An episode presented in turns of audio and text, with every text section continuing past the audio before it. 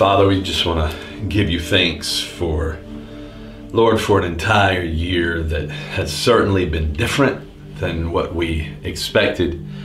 Lord, maybe even in some cases in what we had hoped for. But Lord, we also know that God, in all things, God works for the good of those who love Him and who are called according to His purpose. So, Father, this year, maybe some of the things that we've complained about, Lord, some of the things that have been shut down in our lives, just maybe, God, you were using those, Lord, in such a way that maybe we would draw close unto you, God. And so, Lord, we need to have perspective that in all of the difficulties of this past year, those things do not change who you are. And so, Father, we just thank you.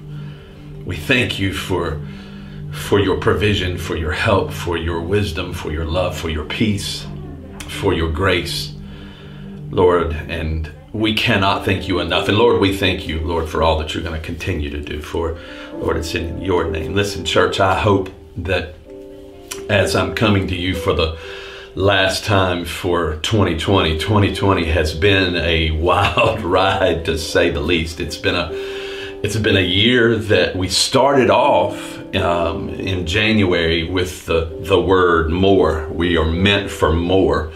And as Ian and I and some of the staff were talking last week, it seems like this year has not been a year of more, it's been a year of less. Um, less in a lot of areas. But if you really, I guess, look at the year in review, there has been a lot of more, a lot of um, more that maybe we didn't want to have to deal with. Um, more sickness, more uncertainty, more difficulty, more fear, more of those things. And um, to begin with in 2020, more was not meant to describe those um, insecurities. It was meant to describe the more that God wants to do in our lives. But the more that I think about that over the last few weeks, especially while we've been in this series, Crazy Christmas, um, I, I think even though 2020 has been a crazy Christmas, it was a crazy, crazy Christmas for that first Christmas when Jesus was born and Mary had a, a visitation from the angel Gabriel and Mary or Gabriel said to, to Mary that you are great with child. And, and the Bible says in Luke chapter 1 verses 28 it says that Mary was greatly troubled at the words that she had received. And then um, Gabriel said to her, Do not be afraid, for the Lord is with you. And then the last, the, the last verse, let me just read this to you. The last verse in this um, dialogue between Mary and Gabriel, Mary says something that I really haven't had much time to spend on in this series. She said, I am the Lord's servant. So many times when we're looking at servanthood, um, or really when we're looking at our faith with, with God, we think about being a servant of the Lord, and sometimes we kind of switch the definition of that to be more about self um, to be more selfish. In other words, sometimes we think, okay, well, if I'm the Lord's servant, that means I'm to be blessed by the Lord. And and and many times we want God to bless our endeavors, and we want God, we want to tell God our plans and ask Him to bless them, rather than us say, God, what is your plan for our lives, and empower me to do it. There's it, that's two different wavelengths, and so often we we view God for what He can do for us, and there, there's nothing wrong with that. But it can't be our priority. The blessing in life can't be the priority, but the blessor, God Himself, has to be our priority. So she said, I am the Lord's servant. She said, May your word to me be fulfilled. That particular statement, may your word to me be fulfilled, is a powerful statement. Just the word just the word fulfilled. I looked up the definition, just a, an elementary definition of the word fulfilled. If I've got it here, hang on real quick. I'm going to read it. Is, is this satisfied or happy because of fully developing one's abilities or character? She said, May your word unto me be fulfilled. Now, Understand, she was told she had the favor of God, but then she also had her fear. It said that she was afraid, she was greatly troubled. So she had favor, but yet she felt fearful. And then, even in all of that, she said, May your word unto me be fulfilled. In other words, she was willing to live the word that God had proclaimed over her life, even if that word was going to bring great difficulty. Now, think about it in this context. We started off 2020 talking about more.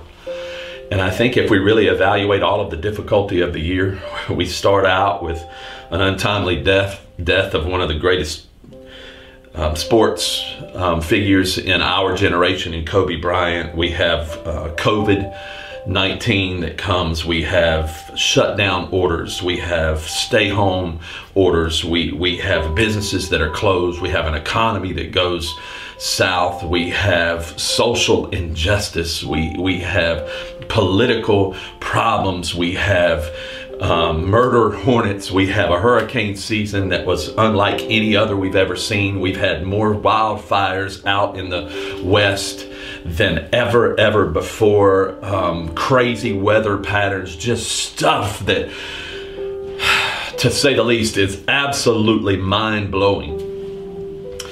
But when we think about asking God to do more in our lives, in all of the chaos, none of it changed who God is. And if we evaluate what He's done in our lives, I think we would see that we've had to draw closer to God. We've had to draw closer to Him. We've had to hang on to His Word. We've had to hold on to who He is. And through this, maybe the word more has been fulfilled because maybe if you'll really look at your relationship with God now, maybe it's stronger today because you've had to rely upon Him because you couldn't rely upon your job. You couldn't rely upon your finances. You couldn't rely upon your confidence because at times you seem to have insecurity. So I think that when we see this word fulfilled, and Mary saying, God, I'm willing to do whatever it is that you call me to do. So may your word unto me be fulfilled. We see her willingness to do what God is, has called her to do. And so the more I began to think about that, I thought, well, wow, that word is so powerful. And the more that I researched that in our series, Crazy Christmas, my mind went back to a passage of scripture in Joshua. In Joshua chapter 22, I think it is. Hang on, I'm going to read you this if I can find it. Joshua 22. Um, Joshua, who took over from Moses after Moses had died, just a crazy situation. Joshua had been men- mentored by Moses for years and years from, from the time that he was really a young adult and just watch Moses. And then all of a sudden Moses dies and Joshua has the responsibility of taking the people into the promised land. And so God visits Joshua and he empowers Joshua with a promise. He says to, to Joshua, I'm going to give you everywhere you place your feet. I'm going to bless you. I'm never going to leave you, nor am I going to forsake you. I will be with you always. And then, after Joshua begins to lead the people of Israel into the promised land, it seems to be one battle after another, after another, after another, one difficult place after another, one, one year like 2020, one after the other, after the other. But at the end of Joshua's life, Joshua's word says something here. It says in verse 43 of chapter 22 it says, So the Lord gave Israel all of the land that he had sworn to give to their ancestors, which was 450 plus years before, close to 500 years. And they took possession of it and they settled there. The Lord gave them rest on every side, just as He had sworn to their ancestors. Not one of their enemies withstood them. The Lord gave all of their enemies into their hands. Listen, I don't know about you, but I certainly would love to have rest on every side in 2021. I know that we're carrying COVID with us from 2020 into 2021, and as we turn the page, I know we're still going to be dealing with it in some way, shape, fashion, or form. I know that the past year has impeded our ability to do church as normal. We know that, and we've tried to adapt to that because we want to meet your needs. But I also believe that God is also going to give us rest on every side. And then he said, he said this, hold on before I read that last verse. He said, The Lord gave all of their enemies into their hands. Here's what I love about that. At the very beginning of this passage, he says, or at the very beginning of, of Joshua, he says to Joshua, I'm going to give you everywhere you place your feet, and I'm going to be with you everywhere you go. I will never leave you nor forsake you. But yet it was one battle after another. after another after another. You see, God did not promise us that we would not have battles. What He promised us is that He would never leave us in those battles. He didn't promise us that we wouldn't have enemies, difficulties, COVID 19, problems, social injustice. He did not promise us that. But He did promise us that He would be with us in it. In other words, if we view Him, if we view our problem through the eyes of God, we'll have a different perspective on our problem. And therefore, Joshua said this. This is what I love. And this is where I'm, I'm going to take us. I believe God is taking us in 2021. He says, Not one of all of the Lord's good promises to Israel failed, not one. In other words, every last promise that He gave to them came to fruition. Every last one. Meaning that they fought battle after battle after battle, but yet God showed up. He showed up. He showed up. He showed up. It's not that they wouldn't have a battle. It's that those who were coming against them would not be victorious over them. God empowered them to go through all of the things that they went through. And then it said this. It says, Not one of all the Lord's good promises to Israel failed. And it says, Every one was fulfilled. Every last one was fulfilled. If you haven't picked it up by now, we have a word for every year. We've done this for the last several years. Last year was the word more. You were meant for more.